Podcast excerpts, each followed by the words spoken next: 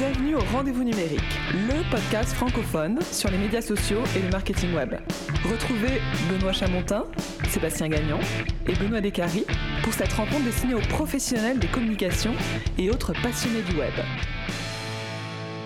Bonjour, bienvenue dans le numéro 70 de Rendez-vous numérique. Je suis Benoît Chamontin, éditeur de geeksandcom.com et avec moi vous retrouvez Benoît Descaries de descaries.com. Bonjour Benoît.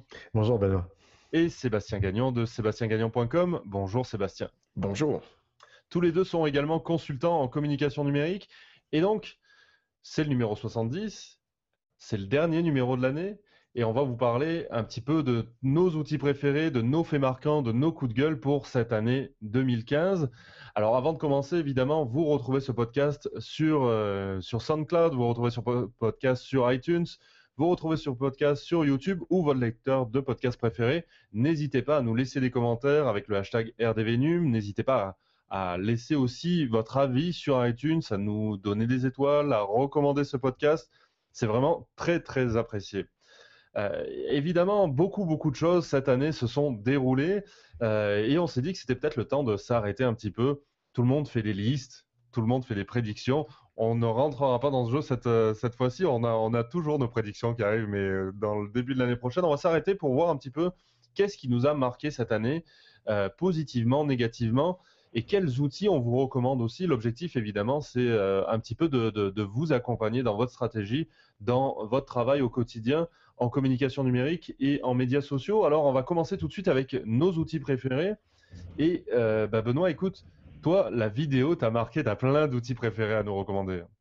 Oui, tout à fait. Donc, euh, mais c'est la vidéo évidemment en temps réel, donc euh, la diffusion en temps réel. Je parle ici de euh, Periscope, Meerkat et aussi dans une certaine mesure de, de Mansion et Live Vidéo qui, qui arrive tout doucement. Donc, la diffusion en temps réel a été à mon avis, euh, le, un des faits marquants de l'année 2015. Euh, ça demeure encore confidentiel, on s'entend, mais en 2016, ça pourrait devenir euh, encore plus intéressant. Donc, surtout parce que ben, Periscope s'apprête à, semble-t-il, intégrer les diffusions Periscope, donc les diffusions en temps réel, à sa timeline. Donc, ça, devrait donner un boost assez fort à, Periscope. Et que ben, Facebook, avec Mention et Live Vidéo, devrait euh, être déployé un peu partout à travers le monde euh, au cours de l'année 2016. Donc, euh, surveiller. Tendance forte de l'année 2015 et vraiment à surveiller en 2016, à mon avis. Toi, évidemment, tu as, essayé tous ces outils-là. On t'a souvent taquiné un petit peu, niaisé un petit peu sur, sur ces outils durant l'année. c'est quoi ta préférence? Est-ce qu'il y, en a un de, de ceux-là qui se dégage ou est-ce que tu les vois un petit peu complémentaires sur certains aspects? Ben, en fait, euh, à l'heure actuelle, ce qu'on peut essayer, c'est surtout Periscope et Meerkat, donc le, principal compétiteur de, de, Periscope.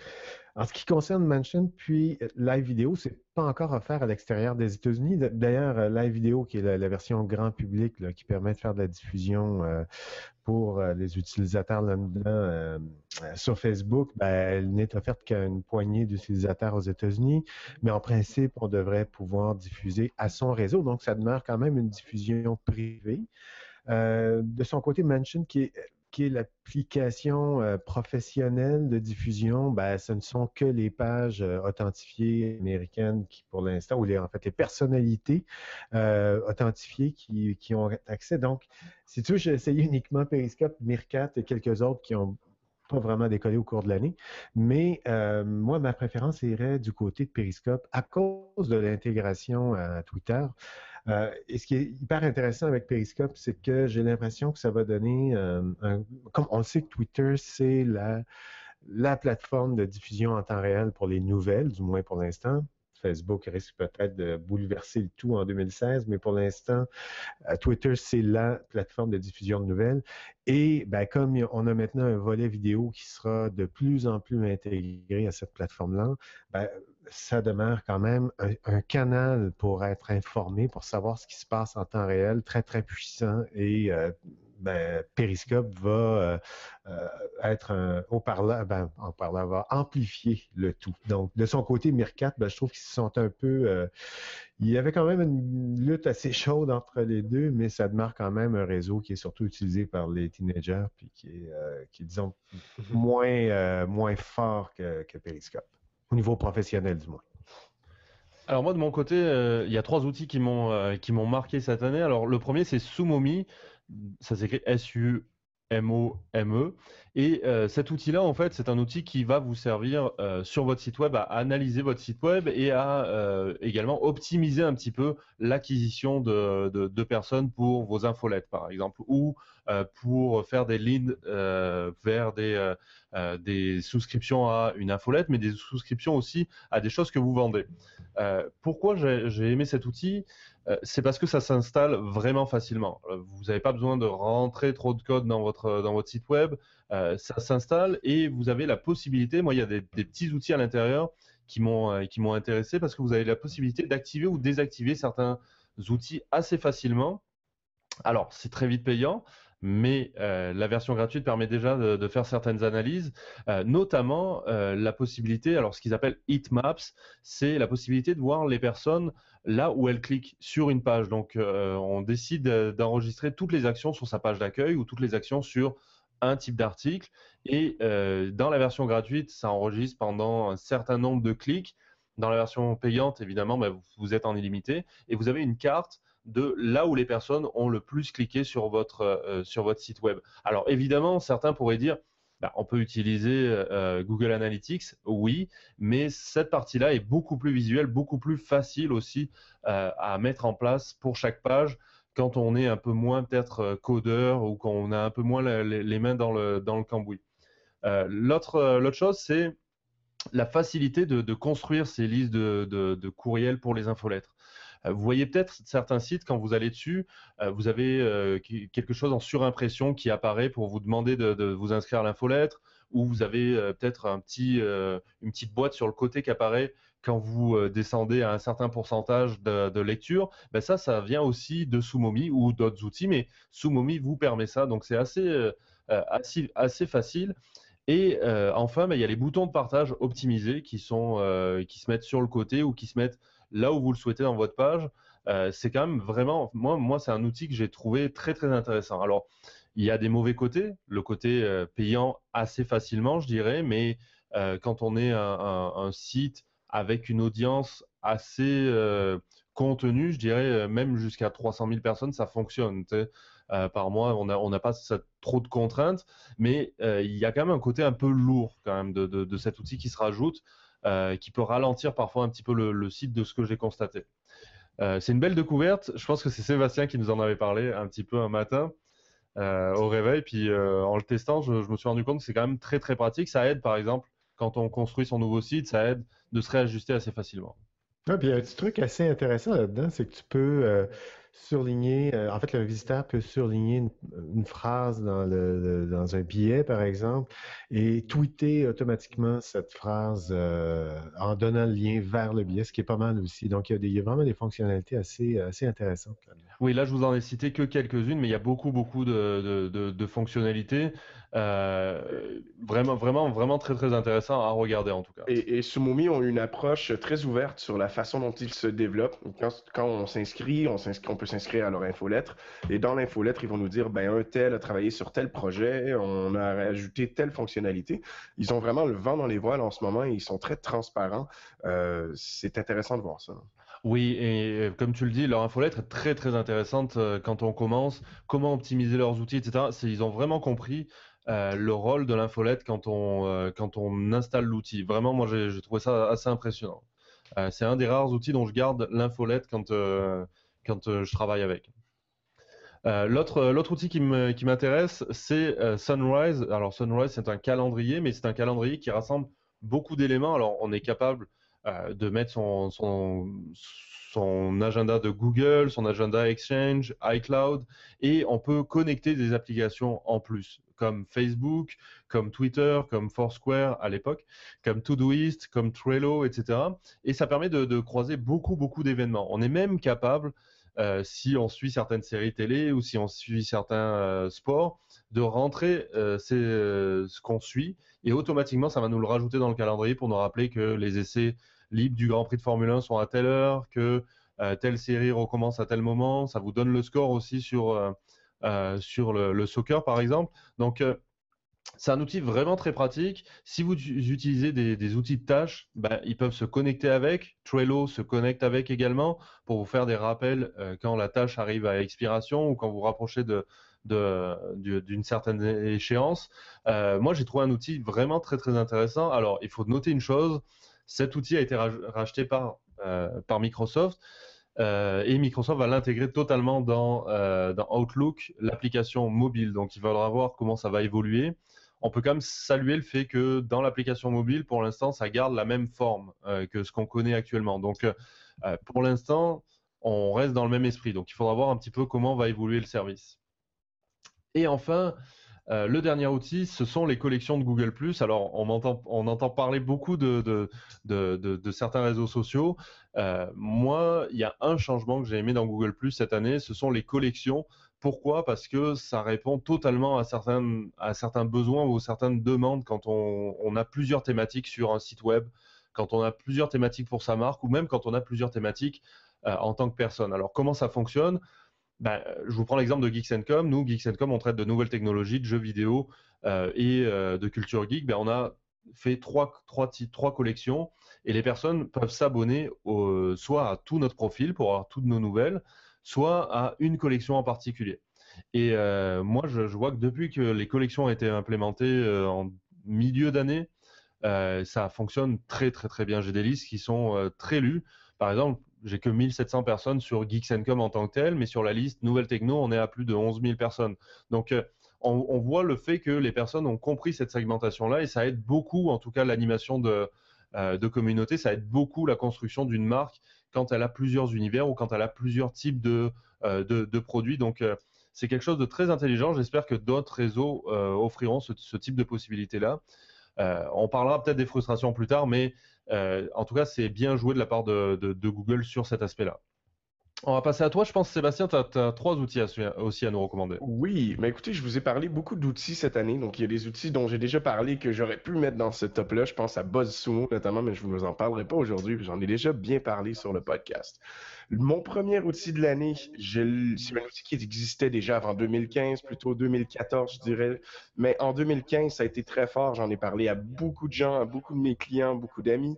Euh, c'est Canva. Donc, canva.com est une solution qui permet de créer des visuels. On le sait maintenant, à chaque fois qu'on fait un billet de blog, à chaque fois qu'on fait une publication sur les médias sociaux, on a besoin de visuels, on a besoin d'images, mais on n'est pas tous graphistes. Souvent, on est plutôt euh, communicateur, journaliste, mais on n'a pas de, de, capacité de graphiste. Donc, Canva vient nous aider. Canva est très simple on, se connecte sur le site, on télécharge aucun logiciel et on vient faire des visuels.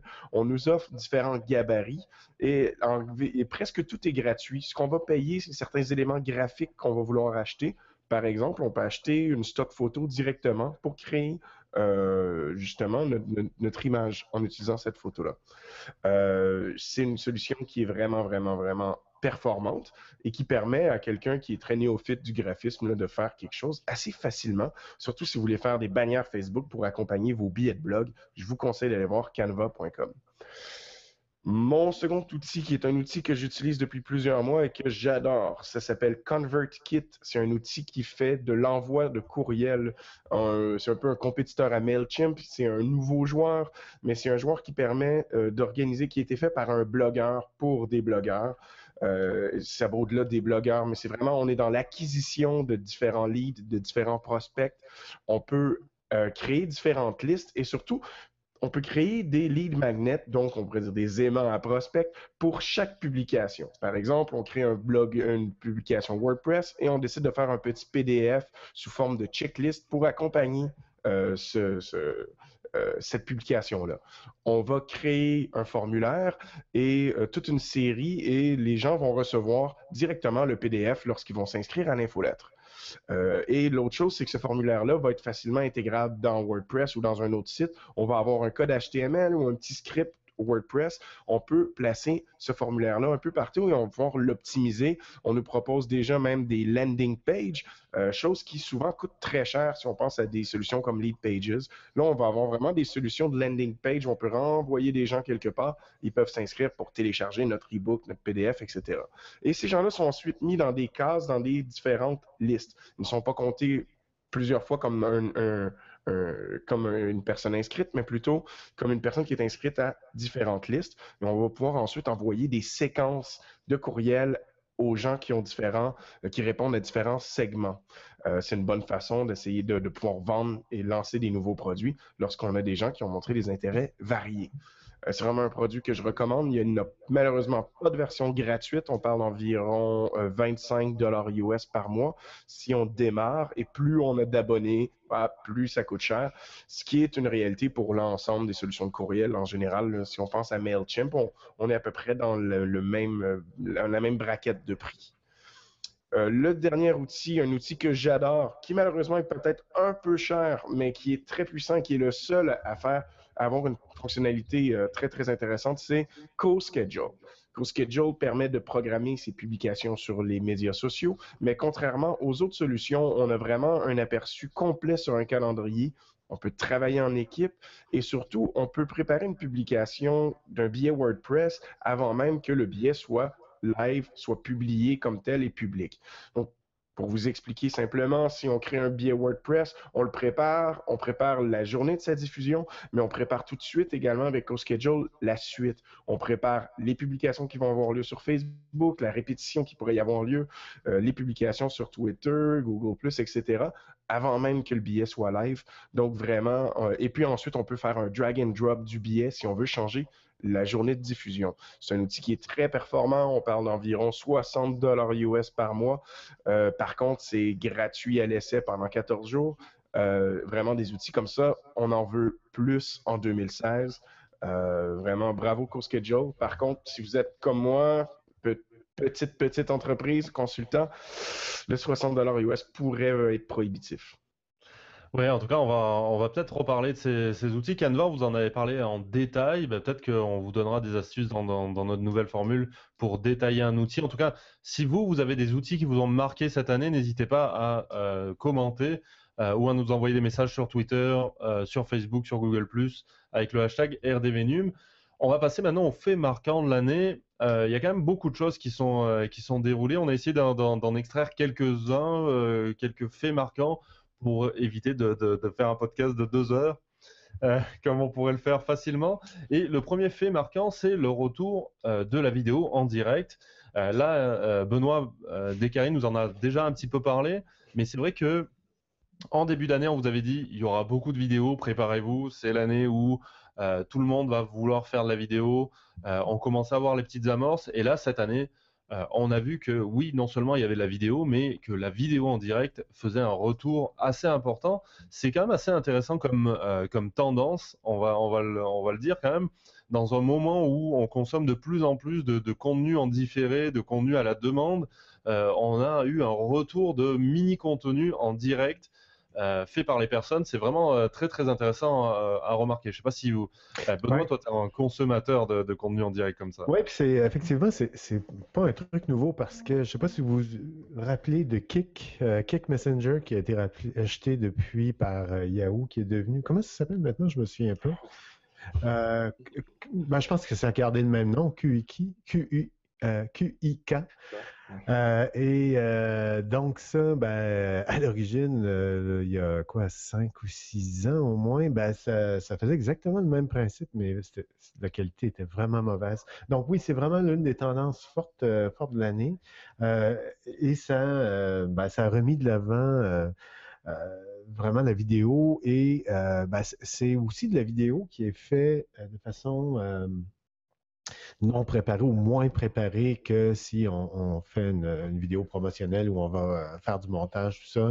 Euh, il y a les, liens aussi euh, très forts entre les gens qui regardent la diffusion et celui qui la personne qui diffuse, puisqu'il y a un niveau de commentaire possible.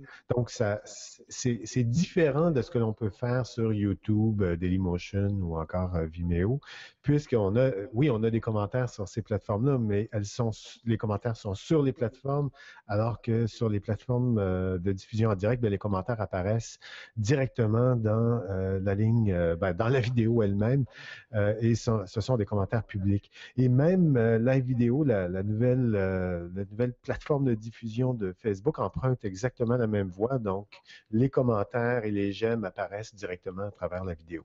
Donc, très, très fort. Euh, j'avoue avoir été surpris par le retour de la vidéo en direct, euh, en force comme ça. Il y en a qui vont critiquer le, terme force, mais quand même, euh, Periscope et Mirka... Ah, on ne critiquera pas le terme force, on est dans la semaine Star Moi, quand je vois la force ça, c'est quand même... oui, c'est vrai, on est vraiment dans Star Wars en ce moment. Euh, quand je vois euh, ce, que, ce que Benoît Descaries fait, euh, je vois qu'il y a quand même un lectorat. Puis souvent, à des heures, des fois, on lance Periscope en soutien à autre chose. C'est une bonne façon de décliner nos contenus. nous, en ce moment, on est live sur YouTube, ce qui fonctionne moins bien, mais on sait que si Benoît ouvre son Periscope, on va avoir des gens qui vont arriver, même si on ne l'a pas forcément annoncé. ça, c'est quelque chose qui est surprenant. C'est quelque chose qui permet de décliner ses contenus. Et je ne pensais pas qu'il y aurait des gens à toute heure un peu pour se connecter sur différents fils. Euh, j'ai été bien naïf, là, mais. Euh, non, mais on, va être franc, c'est quand même encore quelque chose. C'est pas massif, là. Mais euh, dans une stratégie, ça peut totalement trouver sa place. Ça peut totalement trouver sa place sur certains événements spécifiques, sur certaines sur certaines choses qu'on organise. Donc, euh, Il faudrait faire mention de Twitch également. Euh, honnêtement, c'est quand même un phénomène également qui a, pris de l'ampleur incroyable. là, là, on parle pas de niche. Là, par contre, on parle d'un gros, gros, euh, gros, gros phénomène de Twitch. C'est vrai qu'on en parle, on en parle très peu dans, dans le podcast ici, mais c'est très, très intéressant de voir son, son, développement. Et je pense que ça a inspiré beaucoup de, de, d'initiatives comme ça aussi. Mais c'est moins mobile. Oui. Pour l'instant. Pour l'instant, oui. Euh, on continue avec la vidéo. Alors là, euh, on, va, vraiment y passer rapidement. On parle de 360 degrés. Alors pourquoi? Parce que euh, c'est le retour du 360 degrés. On, était venu à un moment donné, puis on était reparti.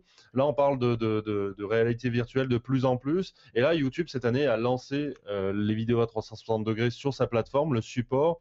Facebook a lancé également cette partie-là.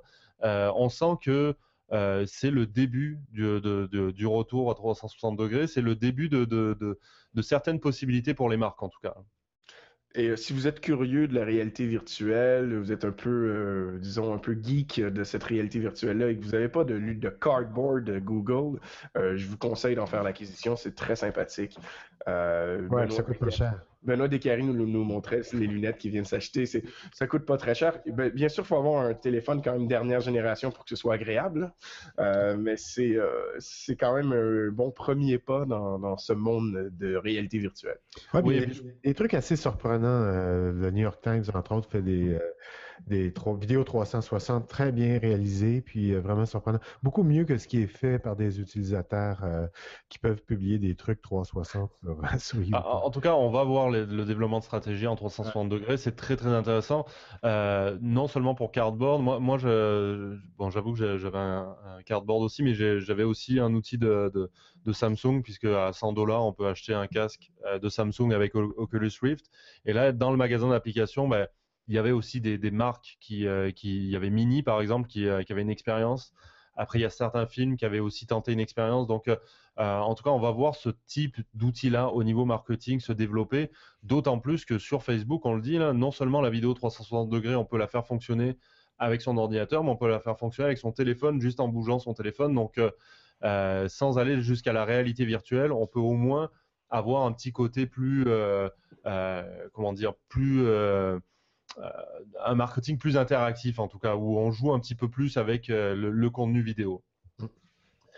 Euh, on va maintenant parler d'une autre tendance, d'un autre fait marquant qu'on a vu cette année, c'était la lutte qu'il y a eu entre une accélération du vrai web, ce que j'appelle vraiment le, web traditionnel sur son ordinateur, sur son téléphone, dans un site web normal, et le rassemblement de contenu sur sa propre plateforme. Donc, comment créer le web dans le web? Alors, pour mettre des vrais mots sur ce que je viens de dire, on parle de euh, Facebook Instant Articles, c'est-à-dire euh, l'idée de Facebook de, rassembler des contenus dans sa plateforme pour accélérer euh, la lecture de, l'affichage de contenu d'articles venant de, certains sites comme le New York Times, comme certains, comme le Parisien en France par exemple contre euh, Google, par exemple, qui a décidé de, lancer, surtout l'an prochain, mais qui a déjà commencé à lancer ça, AMP, qui est un petit outil qu'on met et qui va accélérer votre site web. Donc, euh, on, va parler un petit peu de, cette tendance-là.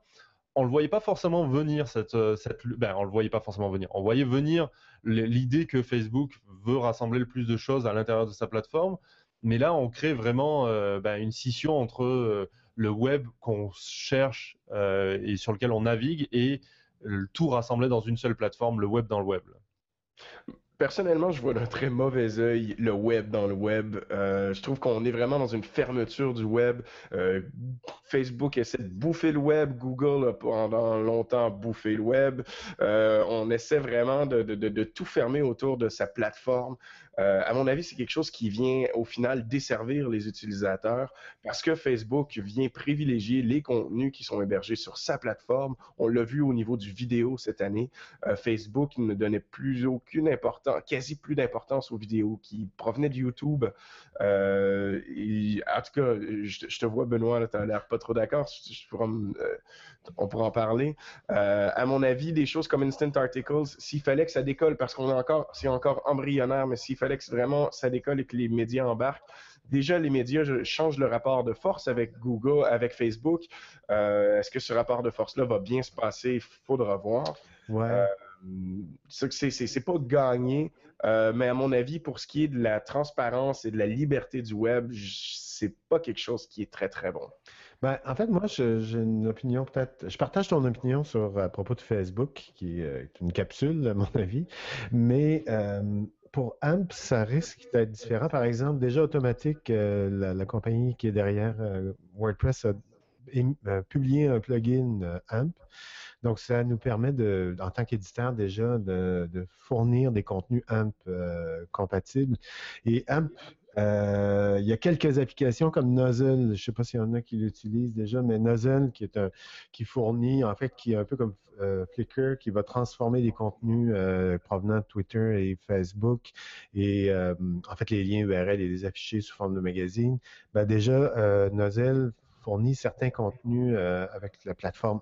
Donc, ça accélère en fait la ça accélère l'accessibilité au contenu et c'est un peu, AMP me fait penser un peu à des services comme Pocket ou Instapaper où on enlève tous les menus, les artifices euh, pour pouvoir accéder au contenu très très rapidement. Donc le, contenu est toujours servi par le, serveur en fait, le, fournisseur de services. Donc, euh, a quand même une approche différente de euh, Instant Article qui, là, euh, ben, c'est, on, demeure sur la plateforme de Facebook et qui crée certains, ça, qui peut créer certains soucis. Mais je pense que ça, va toujours dans la...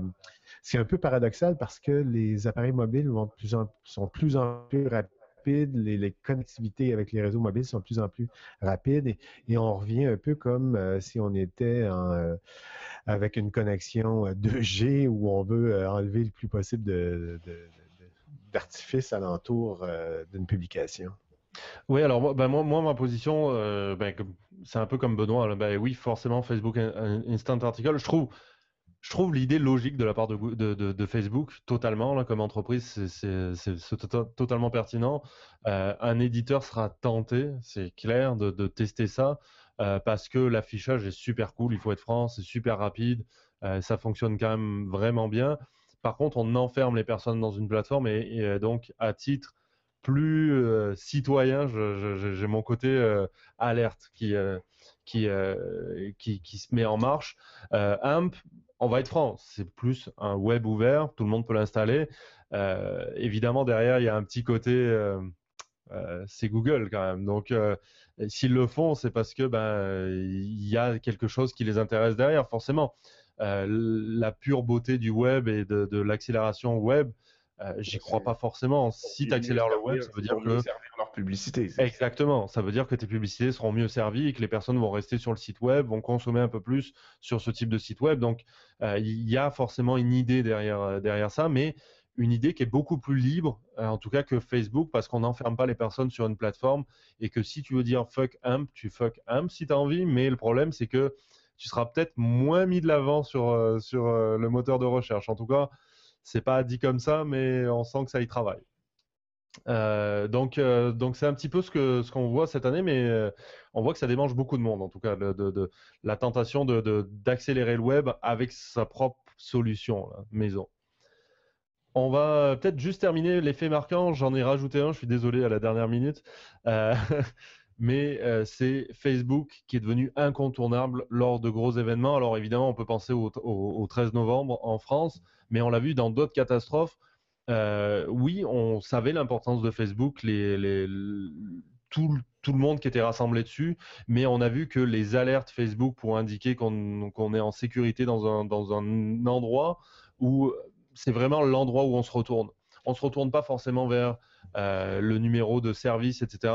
Beaucoup de gens se retournaient vers Facebook pour savoir si leurs amis, leur famille étaient en sécurité. Et ça, à mon avis, ça montre la place prise par Facebook euh, au niveau mainstream. On a beau parler du fait que les jeunes vont sur d'autres plateformes, etc.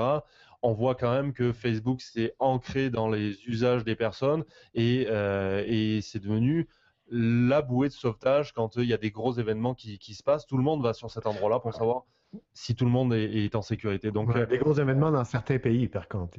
Oui, oui mais euh, ils sont en train d'étendre le service à, plus de pays maintenant. C'est-à-dire que euh, jusqu'à présent, c'était au départ, c'était juste des, euh, alertes de sécurité environnementale, par exemple des grandes catastrophes environnementales, et finalement, ben, ils ont décidé qu'ils allaient élargir cet outil-là à tout ce qui est événements émotionnels, on va dire ça comme ça, là, mais des, types attentats ou, autres. Donc, c'est très très intéressant de, de voir cette évolution-là de la plateforme également. Là. Un peu flippant, mais c'est. ouais, c'est assez surprenant d'ailleurs. Si euh, ceux qui étaient sur Facebook euh, le vendredi 13 novembre, ben, on voyait arriver, euh, en fait, sur. si vous aviez des amis français, évidemment, qui habitent la, région parisienne, ben, il y avait un paquet de, de notifications disant que, bon, ben, tel ami est, est en sécurité. Et ça défilait assez rapidement. Donc ça, c'était assez, euh, assez... Moi, c'est la première, je sais pas pour vous, mais moi, c'est la première fois que j'apercevais ça de cette façon-là. Et c'était euh, vraiment surprenant. Euh, oui, et ça avait un côté, moi, je dois l'avouer que à distance, c'était quand même assez rassurant de voir ça un petit peu parce que tu T'as un moment un peu de panique quand même, puis t'es quand même heureux de voir un endroit où tu, tu, tu sais que tes amis ben, pourront te donner des nouvelles euh, juste par un petit bouton. Donc, euh, donc c'est ouais, on, voit quand même que euh, la place de, Facebook, mais il y a un petit côté ah c'est des petites choses comme ça, ça donne espoir. Bref, mais non non, mais tu sais, on, est quand même touché par ce genre d'événement, puis puis ben on sait pas forcément où se retourner pour avoir des nouvelles des personnes, puis c'était peut-être l'endroit où on s'attendait pas forcément à avoir quelque chose de pratique sortir. Euh, on va passer maintenant à nos coups de gueule de l'année, parce que on parle toujours de choses positives, puis finalement on se dit il y a un Français dans l'équipe, il faut bien qu'il gueule un petit peu, on va lui laisser de la place. Et euh, on est quand même trois, trois, trois personnes qui aimons un petit peu dire il n'y a pas que du positif dans l'année. Et on va commencer on va peut-être pas commencer par mon coup de gueule parce que sinon ce sera, ce sera, ce sera trop facile. Euh, on va commencer par Google Alors autant euh, moi j'adore les collections qu'ils ont qu'ils ont lancées cette année, autant il y a quand même beaucoup de choses qui vont pas dans Google et euh, c'est quand même un gros coup de gueule à Google sur sa stratégie au niveau de ce réseau social. Je pense que Benoît tu as des choses sur le cœur. Oui, ben, euh, en fait, je trouve que sur la nouvelle version, j'aime pas beaucoup la nouvelle version, premièrement, mais euh, j'ai l'impression qu'ils ont caché euh, beaucoup de choses dans la, la nouvelle Ils ont caché le Hangout déjà, tu sais, le Hangout en direct pour une page, impossible. Ouais, ça, je voulais revenir sur Hangout, mais entre autres, les, les cercles. Donc, oui, on a mis les collections de l'avant, mais les cercles, au premier abord, sont disparus. Puis, ben, j'ai demandé de l'aide pour retrouver les cercles. Puis, bon, je, je, suis quand même une personne qui va euh, sur euh, plusieurs services web, donc je connais relativement bien ça. Puis j'ai eu de la difficulté à les retrouver. je me souviens plus qui m'a dit d'aller dans les paramètres puis de les réactiver. Mais je pense aux utilisateurs qui, bon, ils sont là de temps à autre, on leur a dit que c'était bien. Puis soudainement, leur cercle a disparu. Puis on, leur a montré de quelle façon ça fonctionne. Je trouve que c'est un peu, c'est un peu bizarre de modifier une interface de façon aussi dramatique sans sans donner rien comme information aux gens. Ça, se fait un peu, euh, oui, c'est plus clean, mais en même temps, bon, il y a des trucs qui disparaissent. Et, les façons de faire euh, doivent évoluer.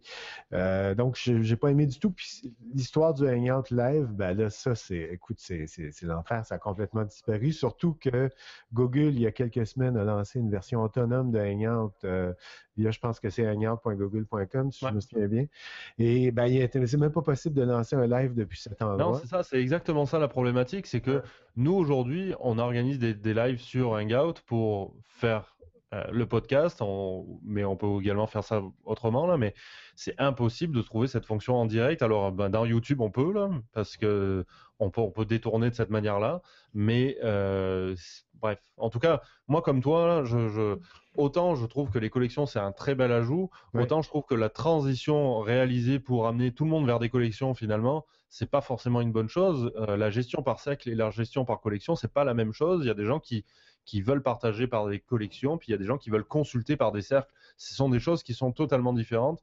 Euh, donc, je comprends le, changement de stratégie. Ouais, mais, en fait, ce qu'on voit qui fonctionne chez Google ce sont les, ce sont les collections. Oui, oui, non, mais je comprends le changement de stratégie, je comprends le besoin de se repositionner. En revanche, quand tu as une base euh, acquise sur, certains, euh, sur certaines choses, bah, tu, tu, réalises une transition différemment, ou en tout cas tu la communiques différemment, puis tu prévois des outils qui permettre cette transition-là. Il faut pouvoir la servir encore. Il y a déjà des gens qui servaient des cercles énormément. Euh, moi, j'ajouterais pour moi Google Plus, c'est un gros coup de gueule parce que je me disais c'était pas ma plateforme préférée, mais je trouvais qu'il y avait des niches dans lesquelles c'était intéressant, tout ce qui était un peu geek, musique, etc. Il y avait, vraiment de la place, il y avait des gens qui, communiquaient beaucoup. Il y a encore des gens qui communiquent beaucoup là-dessus, mais euh, souvent je pouvais recommander à des clients de peut-être même garder un effort, de, de garder soutenir un effort pour donner une vitrine de plus à leur contenu, etc. J'ai l'impression qu'avec la nouvelle version, ça vaut même plus la peine d'essayer de se convaincre si on veut plus Google. Euh, ça sert à rien de se battre avec Google. Personnellement, je travaille sur un projet, j'ai travaillé en 2015 très fort sur un projet personnel euh, que je mène à bout de bras seul et euh, je dois choisir mes plateformes. J'étais content d'être sur Google j'ai mis de l'investissement dans Google et finalement j'ai décidé de le délaisser, du moins pour ce projet-là. Euh, parce que justement, j'aime pas le nouveau Google+. Ça, c'était le, premier coup de gueule. Le deuxième coup de gueule, c'est Mailbox. Et alors là, c'est un ah vrai coup de gueule contre Dropbox. Euh, Dropbox a acquis euh, Mailbox en 2013. Mailbox, c'est un outil qui permet de rassembler ces différents courriels assez facilement. Et c'est l'outil qui a amené, par exemple, les swipes vers la gauche pour ajouter des actions les swipes vers la droite pour ajouter des actions. On ne parle pas juste d'une action, on parle de deux actions de, chaque côté de swipe. Euh, ça avait rajouté aussi la, manière d'automatiser certaines actions assez facilement. Et surtout, euh, en se loguant une seule fois, on rassemblait tous ces, euh, on retrouvait tous ces comptes de courriel. Donc c'est très très pratique quand on change de téléphone régulièrement. Oui, ou si on a par exemple, si on est sur plusieurs plateformes, si on a deux ou trois appareils mobiles, ben, ça permet, ça permet de très rapidement aller chercher l'ensemble de ces. Exactement. Puis il y a une synchronisation qui fonctionne super bien. bref, c'est, pour beaucoup c'était l'outil. Euh, ça restait un des meilleurs outils euh, pour, euh, pour consulter les, les courriels. malheureusement, Dropbox a décidé comme ça, du jour au lendemain, de le terminer, de fermer cette, ce, cet outil-là. La, la, raison, c'est qu'ils vont utiliser ce qu'ils ont appris, puis les personnes qui sont à l'intérieur pour développer leurs outils de collaboration. Et là, on se dira, ben oui, c'est très très cool de développer des outils de collaboration sur Dropbox, mais ça n'a aucun rapport avec Mailbox. Donc, on laisse des utilisateurs qui, euh, on laisse vraiment des utilisateurs totalement dans le vide et surtout on met pas son projet en, open source. À la rigueur, tu sais que tu abandonnes ton outil puis que tu dises, ben, si la communauté veut en faire quelque chose, faites-en quelque chose vu que nous on va le tuer dans tous les cas ce projet. Euh, puis si vous en faites rien, ben, vous en ferez rien. Mais là, il n'y a même pas cette possibilité-là. Euh, ils disent avoir étudié ça, puis qu'ils l'ont vite laissé tomber, cette, idée. Donc là, non seulement l'idée est abandonnée, mais en plus de ça, l'outil sera totalement fermé en février ou mars 2016. On ne parle pas d'un outil qui ne sera pas maintenu, c'est un outil qui sera totalement fermé. Mmh. Donc, gros coup de gueule à Dropbox qui, en plus de ça, a une stratégie vraiment de merde. On va le dire honnêtement, là, euh, ils, ont totalement euh, loupé la, transition avec les nouveaux outils qui sont apparus en phase 2. Euh, je pense à, OneDrive ou à d'autres outils. Ils sont restés à leurs anciennes offres. Il n'y a rien qui a évolué chez Dropbox, alors que moi j'étais un gros utilisateur Dropbox je me sens délaissé par, euh, par, par, cette, euh, par cette entreprise. Je pense que face à, Google et Microsoft euh, avec OneDrive ou Google Drive, ça sent un peu la soupe chaude, j'ai l'impression, chez, chez Dropbox. Ils ont laissé aussi de côté, ou en, fait, ils ont, en plus de Mailbox, ils ont abandonné aussi Carousel, qui était l'application qui permettait de synchroniser et d'extraire les photos qui sont dans Dropbox. Mais Carousel va être totalement intégré à Dropbox. Oui, mais il y avait quand même, il y avait quand même une stratégie où on avait Carousel, puis là, on ferme Carousel et on intègre le tout. Je comprends qu'on intègre, mais euh, c'est ça. Donc, j'ai l'impression qu'il y, a un repositionnement, ça c'est clair, mais euh, c'est probablement un petit peu plus difficile que ce l'était chez, euh, chez Dropbox. Et puisqu'on parle de mort de service, on va peut-être parler de Zeit. Ouais, moi, Zeit, c'était l'une de mes applications favorites. Euh, c'est un truc de suggestion parce que comme toi, j'utilise euh, euh, voyons Feedly, qui est le, système de pour les, flux RSS. Donc, on, on, y dépose l'ensemble de nos flux on peut consulter nos flux RSS. Puis, Zeit était complètement l'opposé. C'est-à-dire que oui, ça fonctionnait sous forme de flux RSS, mais c'était plutôt des sources qui nous étaient proposées. Donc, des sources que l'on ne connaissait pas et qui nous étaient proposées. Puis, si on aimait, on pouvait faire un pouce vers le haut, dire, ben, je veux conserver cette, euh, source.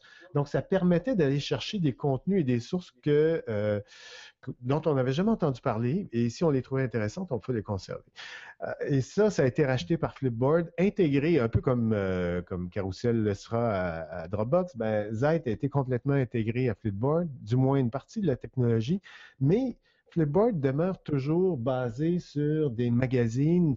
Donc, les sources que l'on a à l'intérieur, en fait, c'est pas exactement le, même type d'approche. Donc, on se retrouve à, dire, ben, j'aime cette source, pouce en l'air, pouce en bas, la retirer, mais euh, ça demeure quand même des bundles ou euh, des, bouquets de sources qui sont proposés par des gens comme toi et moi et qui, euh, qui proposent leur magazine.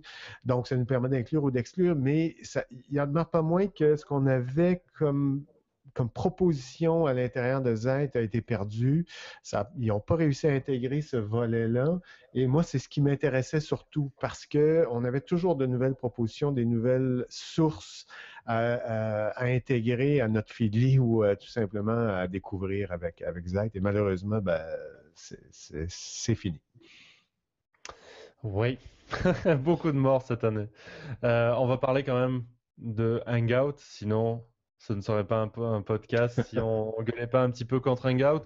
Et euh, il faut le dire, là, on utilise Hangout par défaut, par dépit peut-être sans doute, mais c'est très très pratique, mais il n'y a pas d'évolution d'Hangout euh, pour le direct. Il n'y a eu aucune évolution et en plus de ça, c'est vraiment instable. Alors, gros coup de gueule contre Google qui nous écoute pas, donc on s'en fout, mais, mais, gros coup de gueule vraiment euh, contre un service qui a beaucoup de potentiel, beaucoup, beaucoup de choses qui sont positives, mais qui malheureusement manquent d'évolution. On, sent que c'est un projet qu'on a mis de côté comme ça, euh, et puis qu'on laisse vadrouiller un petit peu euh, à, sa guise. Et c'est dommage de faire un si beau produit, de pas faire le pas de plus euh, pour, pour le rendre complet et fonctionnel. Oui, quitte à avoir aussi une offre payante en plus de ça, parce que, enfin, je voudrais pas leur donner des idées de faire tout payant, là, mais, mais on sent qu'il y a du potentiel pour l'intégrer dans une offre de service globale, pour en faire quelque chose comme une Google Apps euh, pour ceux qui, sont, qui ont un business. Il y a vraiment, vraiment du potentiel avec euh, Hangout.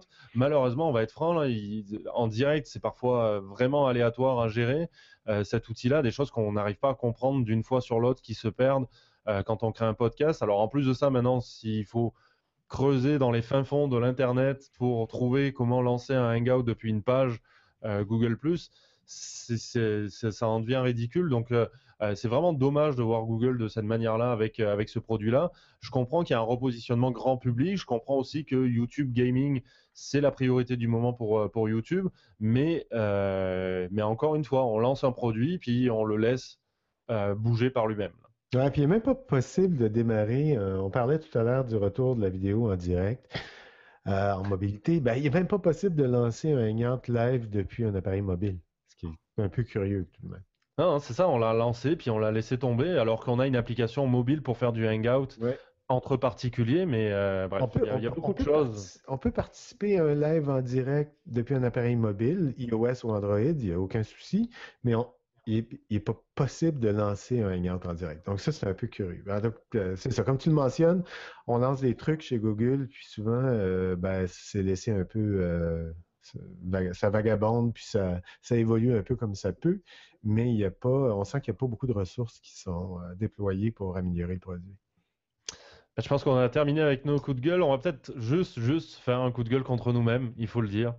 On a, on n'a pas été toujours très régulier cette année. Dans cette fin d'année, on a beaucoup, beaucoup de choses qui ont changé dans les formules, etc., dans les emplois de chacun aussi. Là. Donc, euh, euh, donc ça a joué. Donc, coup de gueule contre nous. Hein. on va essayer de se reprendre. On a une formule qui est un peu plus, euh, euh dire, qu'on pense plus pertinente pour les personnes et qui, et qui va nous permettre aussi d'être là plus régulièrement sur un ou deux sujets vraiment qui vont vous aider dans votre stratégie de communication numérique. Donc, mais un petit coup de gueule contre nous où parfois on n'était pas toujours à l'heure pour être là sur le podcast ou pour mettre en ligne le podcast. Donc, on va se reprendre promis, on a des mises à jour plus régulières que Google qui s'en viennent pour euh, on a fait un peu le tour des outils préférés, de nos faits marquants, de nos coups de gueule de l'année.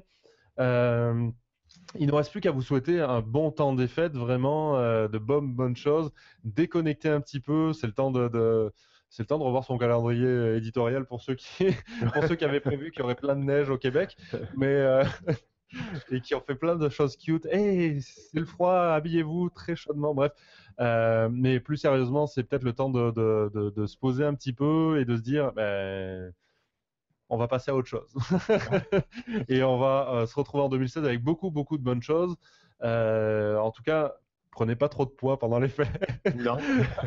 sinon, sinon, après, ce sera plus dur. Hein, oui, oui. Puis euh, ben, à Montréal, on peut toujours aller en terrasse, donc c'est pas mal. oui, oui. Euh, on se revoit en 2016 donc avec nos prévisions et nos tendances euh, sur l'année à venir. Peut-être une dernière chose avant de se quitter. on peut s'attendre à quoi sur vos sites en 2016, Sébastien? Écoute-moi, bon, euh, on va appeler ça une résolution. En 2016, moi, je veux travailler surtout sur des gros dossiers plutôt que publier des petits billets chaque semaine. Euh, par contre, j'ai pris une longue pause sur mon blog et cette pause-là, je veux la cesser. Euh, j'ai été en congé paternité, j'ai eu mon deuxième enfant. Donc c'est pas une excuse. C'est pas une excuse. et, j'ai lancé également mon, mon, projet de guitare et j'ai eu beaucoup de contrats de consultation. Ça a été une très belle année. Par contre, j'avoue que mon blog de consultant, je l'ai délaissé et c'est quelque chose qui m'attriste et je compte en reprendre le contrôle en 2016. Et toi, Benoît, on peut s'attendre à quoi en 2016 alors? Ben, un peu la continuité de ce que je fais. C'est mon dixième anniversaire cette année sur, oh! euh, sur mon blog au mois de mars. Donc, euh, je ne sais pas ce que je vais faire. Probablement des tirages de millions d'euros et de dollars. je ne sais pas encore. Mais non, ben, c'est un peu la continuité sur mon, sur mon site. Donc, un, mix de conseils professionnels, d'actualité, puis aussi des trucs sur la mobilité. Donc, les trucs qui m'animent finalement. Et sur Geeks Com, ben, vous avez une refonte qui s'en vient prochainement. On espère, on espère le plus tôt possible. Mais euh, on, voilà, on va espérer que l'équipe, euh, si elle nous regarde, que l'équipe suive le, changement pour, euh, pour progresser. On a beaucoup progressé. On est au-dessus des 300 000 personnes par mois maintenant. Donc ça avance, ça avance, mais ben, maintenant on a les étapes les plus difficiles qui arrivent. Donc, et, puis, en 2016, le rendez-vous numérique aura un site web. Enfin Hey Alors ça, hein, notez-le bien parce qu'on n'a pas dit quand en 2016. Non, non, non. Il reste 12 mois encore. Merci beaucoup à vous deux euh, d'être euh, d'être toujours là. Vraiment, c'est euh, c'est un plaisir de travailler avec vous. Ben, Euh, plaisir partagé. Merci à vous. Puis, hey, bo- bonne fête à vous tous. Bon congé. Oui, bonne fête à tous Bonne et on fête. se retrouve en 2016. Au revoir. Au revoir.